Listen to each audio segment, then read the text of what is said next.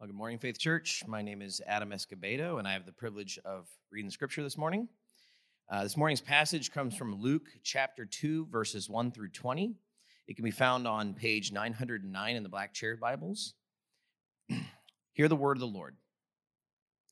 In those days, a decree went out from Caesar Augustus that the whole empire should be registered. This first registration took place while Quirinius was governing, governing Syria. So everyone went to be registered, each to his own town. Joseph also went up from the town of Nazareth in Galilee to Judea, to the city of David, which is called Bethlehem, because he was of the house and family line of David, to be registered along with Mary, who was engaged to him and was pregnant. While they were while they were there, the time came for her to give birth. Then she gave birth to her firstborn son, and she wrapped him tightly in cloth and laid him in a manger, because there was no guest room available for them. In the same region, shepherds were staying out in the fields and keeping watch at night over their flock. Then an angel of the Lord stood before them, and the glory of the Lord shone around them, and they were terrified. But the angel said to them, Don't be afraid, for look, I proclaim to you good news of great joy that will be for all the people. Today in the city of David, a Savior was born for you, who is the Messiah, the Lord. This will be the sign for you. You will find a baby wrapped tightly in cloth and lying in a manger. Suddenly, there was a multitude of the heavenly hosts with the angel, praising God and saying, Glory to God in the highest heaven, and peace on earth to people he favors. Then the angels had left them and returned to heaven. The shepherds said to one another, Let's go straight to Bethlehem and see what has happened, which the Lord has made known to us. They hurried off and found both Mary and Joseph and the baby who was lying in the manger. After seeing them, they reported the message they were told about this child, and all who heard it were amazed at what the shepherds said to them. But Mary was treasuring up all these things in her heart and meditating on them. The shepherds returned, glorifying and praising God for all the things they had seen and heard, which were just as they had been told. This is God's holy and inspired word. Thanks be to God.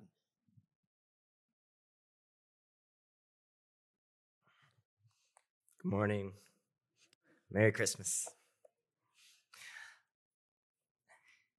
Christmas is, uh, in some ways, a time of strange contrasts. Uh, it is uh, the darkest time of the year, longest days of, uh, longest nights of the year, shortest days, and yet it's the time when we light up the night with uh, Christmas lights on our streets. Uh, it's the happiest time of family and friends celebration, but it's also sometimes the saddest time of missing those who are not with us anymore. It's a time to remember the value of one another by giving gifts to one another and spending extra time with family. Uh, unless, of course, your job is to sell or deliver those uh, gifts, in which case it's uh, the most busy time and uh, least time with family for you. It's a time of the idyllic white Christmas with an Arctic blast that comes along with it. The birth of Jesus itself is also a strange contrast. It's very strange that the creator of the universe was born as a baby. Our main point from our passage this morning for the sermon is this Come glorify Jesus. Lowly in birth, glorious in identity. Come glorify Jesus. Lowly in birth, glorious in identity. First, we'll look at verses 1 through 7, and we'll see how Jesus was lowly in birth, lowly birth, verses 1 through 7. We have in these passages, interestingly enough, three kings mentioned. The first king is Caesar Augustus. Verse 1 In those days, the decree went out from Caesar Augustus that the whole empire should be registered. This first registration took place while Quirinius was governor of Syria. So everyone went to be registered, each to his own town. So a census was a way for Rome to be able to count its subjects, uh, count them for the sake of military conscription or count them for the sake of taxation. So in this case, Joseph had to travel 70 miles from uh, Nazareth to Bethlehem in order to be counted, in order to pay his taxes. Uh, now, I don't know about you, but I don't exactly get warm fuzzies when I pay my taxes, uh, much less having to travel 70 miles with a very pregnant uh, wife. That would be, or fiance, that would be very uh, unappreciated. Uh, the situation that the Jews found themselves in under the reign of uh, Caesar Augustus was not a good one. They had been a conquered people for quite a while, and Caesar Augustus, uh, as the history tells us, so as I understand, was the first Roman emperor to actually declare himself God. There's an inscription, this is interesting, there's an inscription that was found around this time about Caesar Augustus describing him as a God whose, this is the quote, birthday signaled the beginning of good news for the world. So, what do you think? Did Caesar Augustus's birthday signal the beginning of good news for the world? You know, it can it can be this question, right? Does governmental power, earthly power, worldly power thwart the plans of God, thwart the power of God? Is this the only good news in town, the Caesar Augustus good news? Well, no. The good news of Caesar Augustus is, in fact, dead in the ground.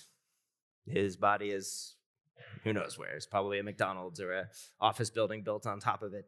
And yet, uh, God's plans and God's good news remains.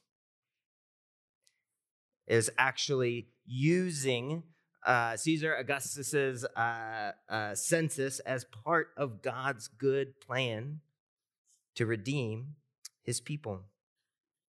So that's our first king. Our first king is uh, Caesar Augustus in this passage, and our second king is Joseph. Look at verses four and five. Joseph also went up from the town of Nazareth in Galilee to Judea, the city of David, which is called Bethlehem, because he was of the house and family line of David, to be registered along with Mary, who was engaged to him and was pregnant. So, if you're an Israelite at this time, you think back to your glory days as a nation as a thousand years before this. So, a thousand years before this, and about a thousand eighty is around the time of King David and his son, King Solomon. And that was when Israel was actually a world power, which they had a king who was uh, had a heart out that went after God. He wasn't perfect, but he was a good king. And when that good king was on the throne, God made David a promise. This is what God promised to David in 2 Samuel chapter 7. He says, When your time comes, David, and you rest with your fathers, all right, so sometime after you die, I will raise up after your descent, uh, raise up after you your descendant. So he'll have some descendant who will come from your body and will establish his kingdom. He is the one who will build a house for my name, and I will establish the throne of his kingdom forever. I will be his father, and he will be my son. So this promise hangs in the air over every descendant of David, such that you might expect everyone to approach Joseph and say, oh, you know, could he be the one? He's having a son. Could he be the one? Is this, is this the promised one who's going to be to God a son, who's going to establish a, a, a throne and a reign eternally. And yet, after a thousand years of disappointments, of genera- generation after generation, uh, not being the promised Messiah, it seems that Joseph is all this potential, but it's uh, he's unremarkable. He's normal. He's just a carpenter with a pregnant fiance. So Joseph has all this potential, yet he is, uh, as a king in the story, it appears unremarkable. And then we get to our third king in verses six and seven. While they were there, the time came for her to give birth. When she gave birth to her firstborn son, and she wrapped him tightly in cloth and laid him, laid him in a manger, because there was no room available for him. So Jesus is born, and he's different than Caesar Augustus. He's different than Joseph. And I think what Luke is particularly wanting us to, to, to note in this very straightforward description of his birth is just how lowly his birth was. His birth was not grand, it was lowly. Think about all the different markers of lowliness here. For one thing, he was born under oppression, right? He wasn't born in the time when Israel was the global power. He was born in the time when Israel was just a small, one of many conquered nations by these different global superpowers. He wasn't like he was born as Solomon to King David. He was born unfamous. He was born middle class. He was born under shame, right? You've got Joseph traveling with his pregnant fiancee. That shame uh, went with Jesus the rest of his life. It was thrown at him as an insult when people didn't know how to respond to him later. He was born into a manger. Mary and Joseph find themselves uh, in not the best circumstance, not the the the prepared uh, nursery room with the nice crib. Instead, they end up having to put baby Jesus in the place where that's for feeding animals. And Jesus was born with only shepherds to celebrate, as we're about to see, right? Shepherds who were uh, the, the, the low class job of, of the time. So Jesus is lowly, he's poor, he's unexpected to become someone important. But there's more to it than that. See, the particulars of Jesus's birth, they actually pale in comparison to the shock of the fact of his birth in the first place.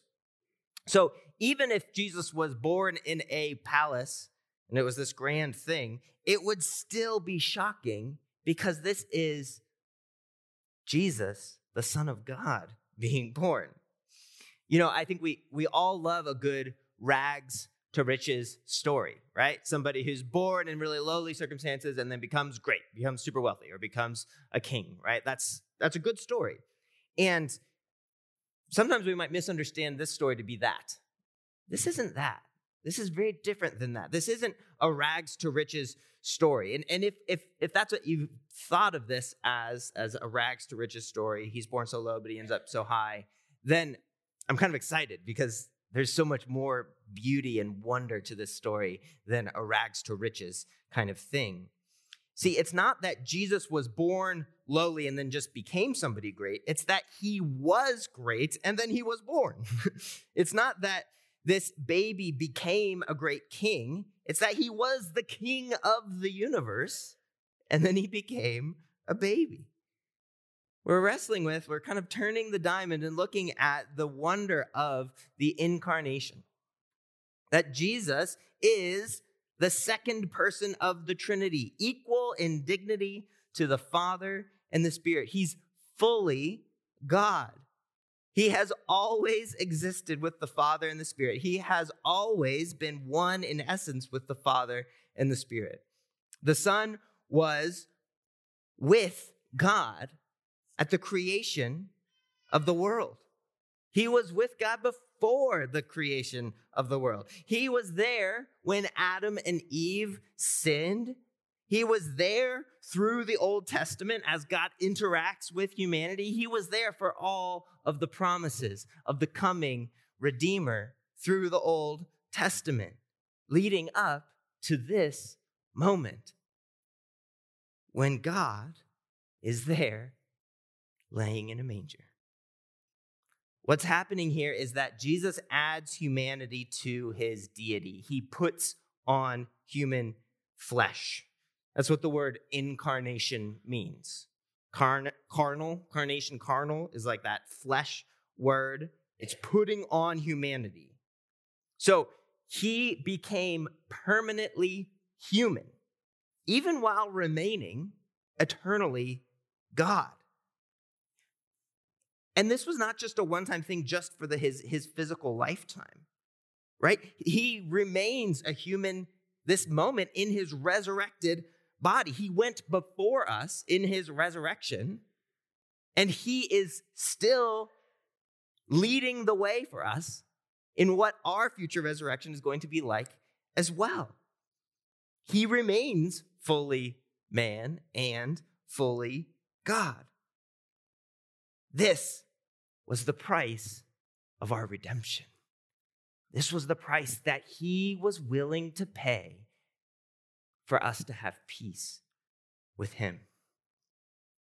Paul glories in this in one of his letters in, in, in, Philippians chapter 2. He says this He says, Adopt the same attitude as that of Christ Jesus, who existed in the form of God, did not consider equality with God as something to be exploited. Instead, he emptied himself by assuming the form of a servant, taking on the likeness of humanity and when he had become as a man, he humbled himself by becoming obedient to the point of death, even to death on a cross. So, two things to take from this passage. First, if Jesus can humble himself in this way, we ought to take the same attitude, adopt the same attitude as that of Christ Jesus and be humble to one another. Approach one another with a heart ready to serve. So, is there an act of service that feels beneath you, not worth your time? Is there someone in the church who you think is not worth your effort to care for and love? Do you have a Christ like attitude of humble self sacrificial love in your home. May it be so more and more. May we be growing as a, as a church community, as a people in our Christ likeness.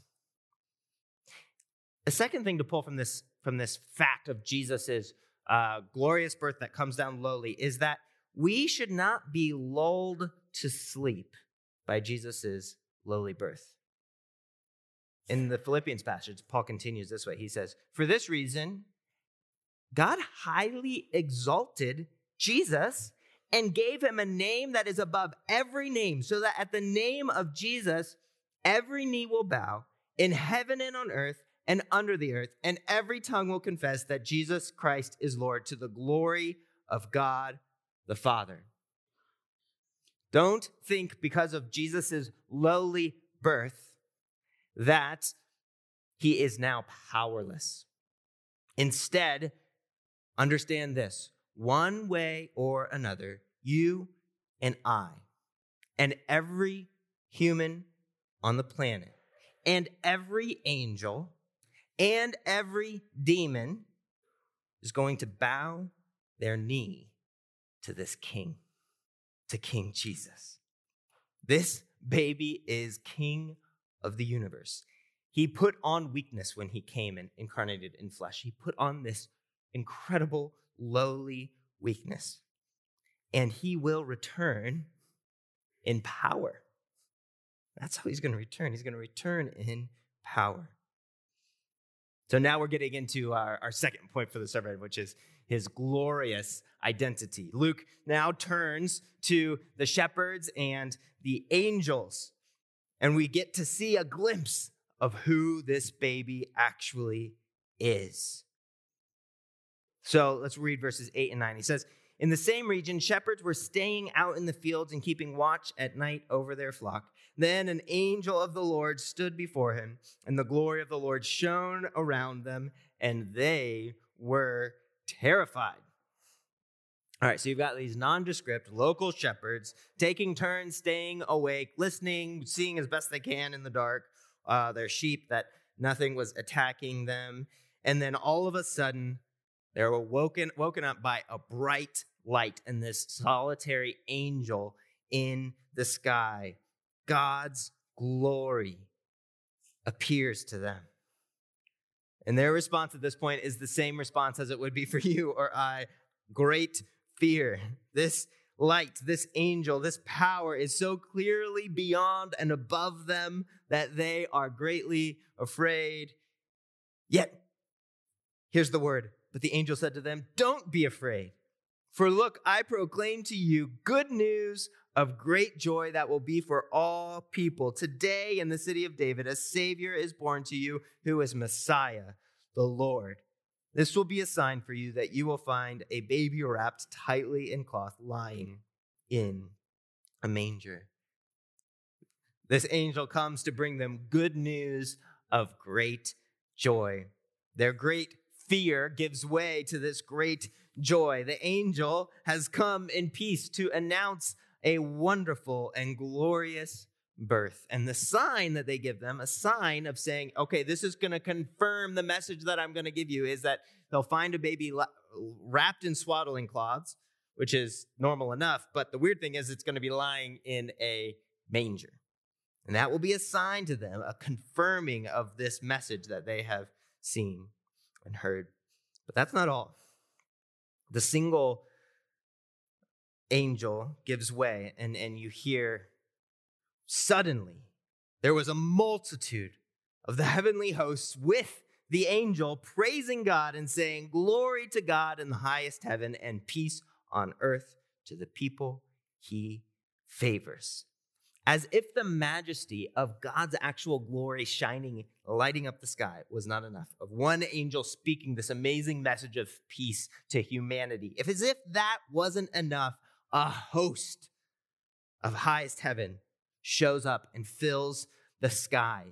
The host word here is actually a military term. It's like an army of angels have shown up and as if the uh, if the, the shepherds weren't uh, greatly afraid before, which they were, how must they be feeling now?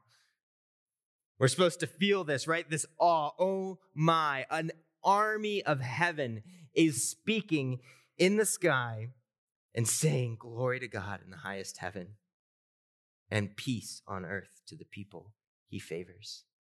The army of heaven has come not to declare war but to declare peace. Glory to God, the bringer of peace. And this is all culminating to say, look to a manger, to this baby.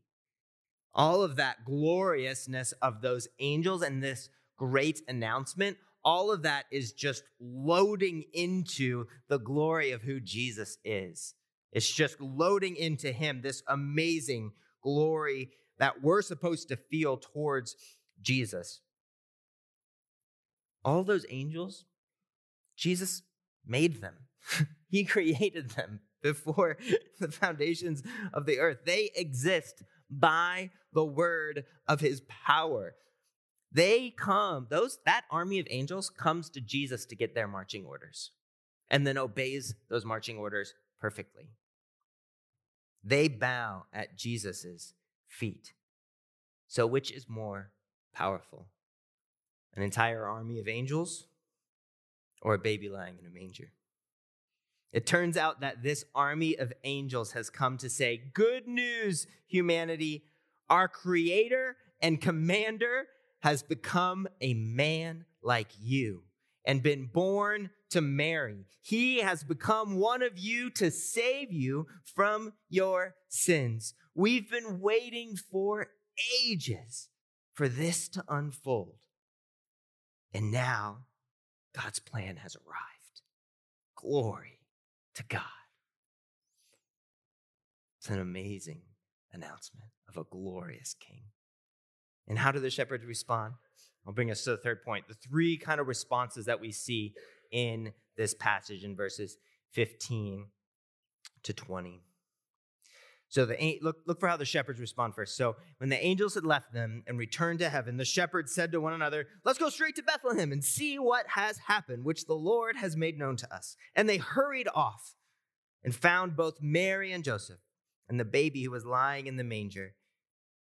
After seeing them, they reported the message that they had been told about the child, and all who heard it were amazed at what the shepherds said to them.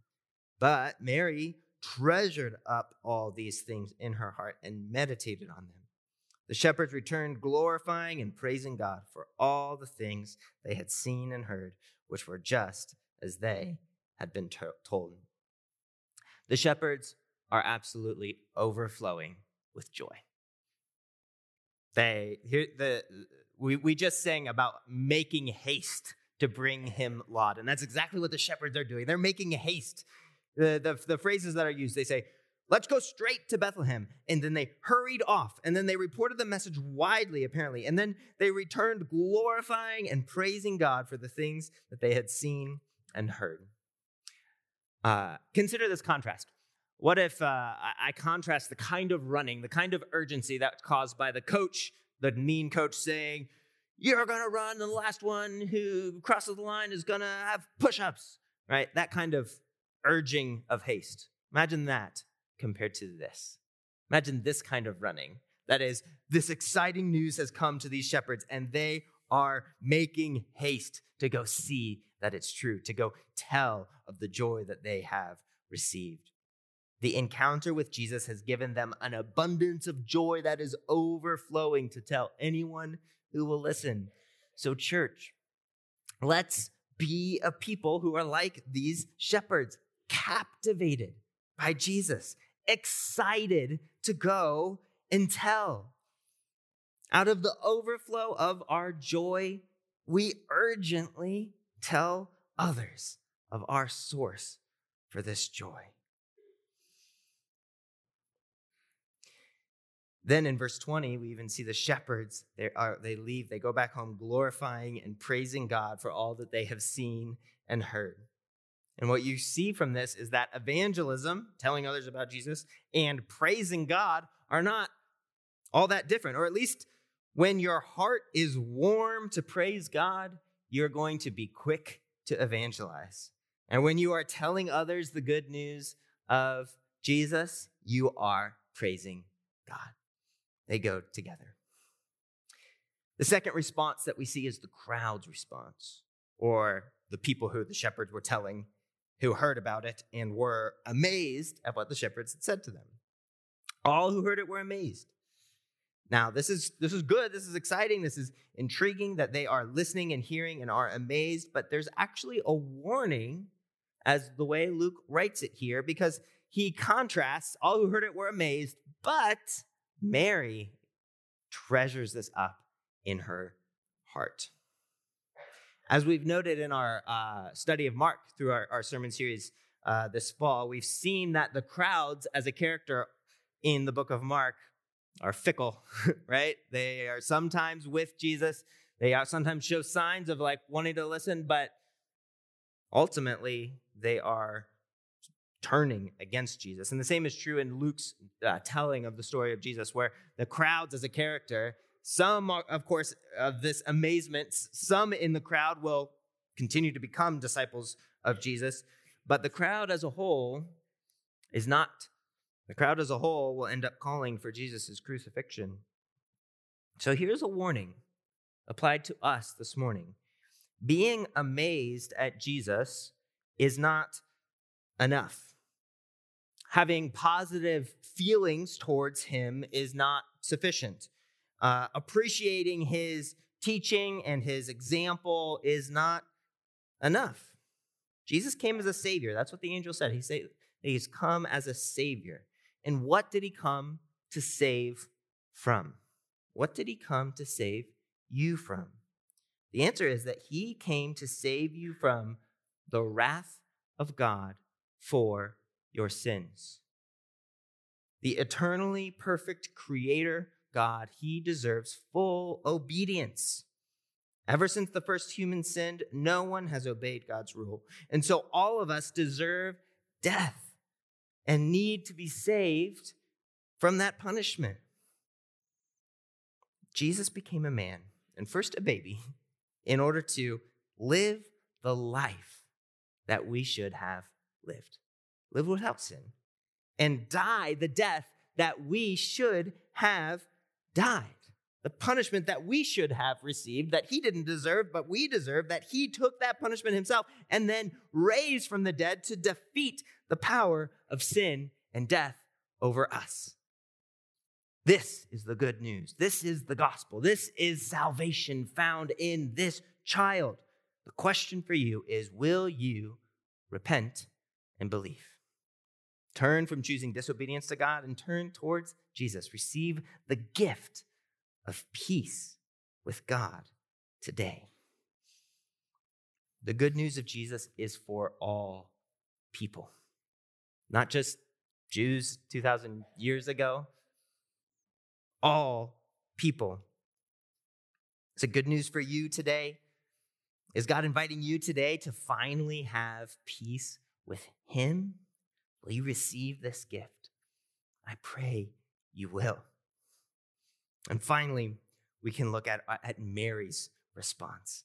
See, Mary in verse 19, she, that Mary was treasuring up all these things in her heart and meditating on them. God has been really kind to Mary through this narrative.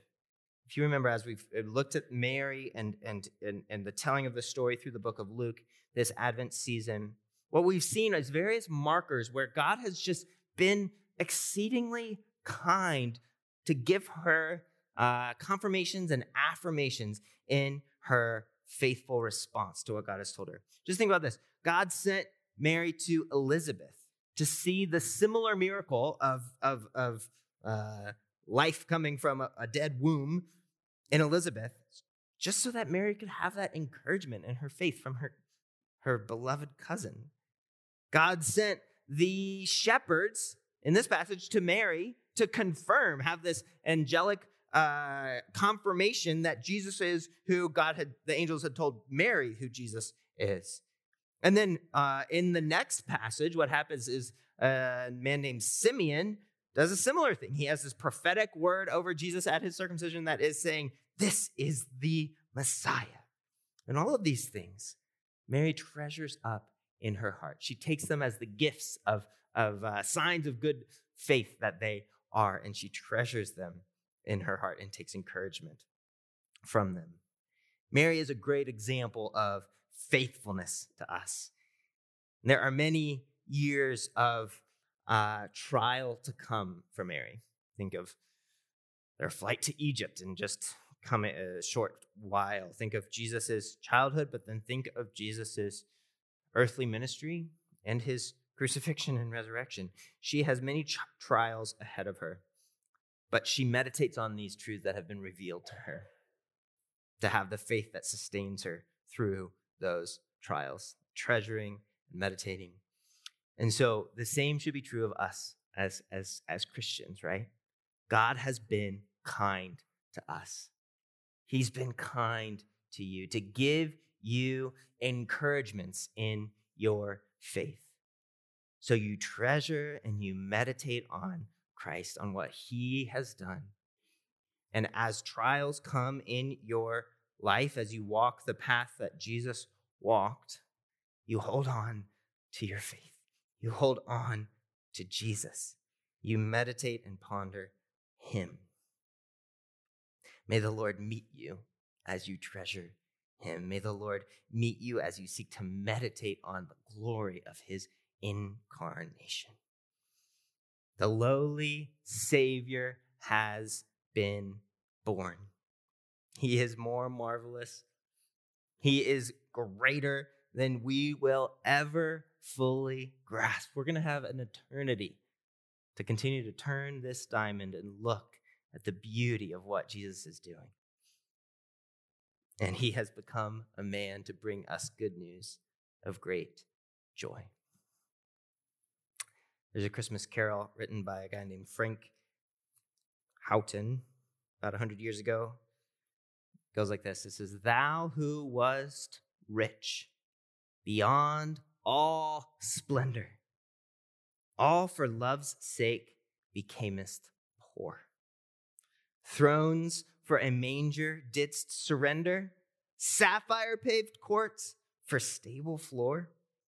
Thou who wast rich beyond all splendor, all for love's sake becamest poor. Thou who art God beyond all praising all for love's sake becamest man. stooping so low, but sinners raising heavenward by thine eternal plan. Thou who art God beyond all praising, all for love's sake becamest man. Let's take a moment of silence to meditate on Jesus.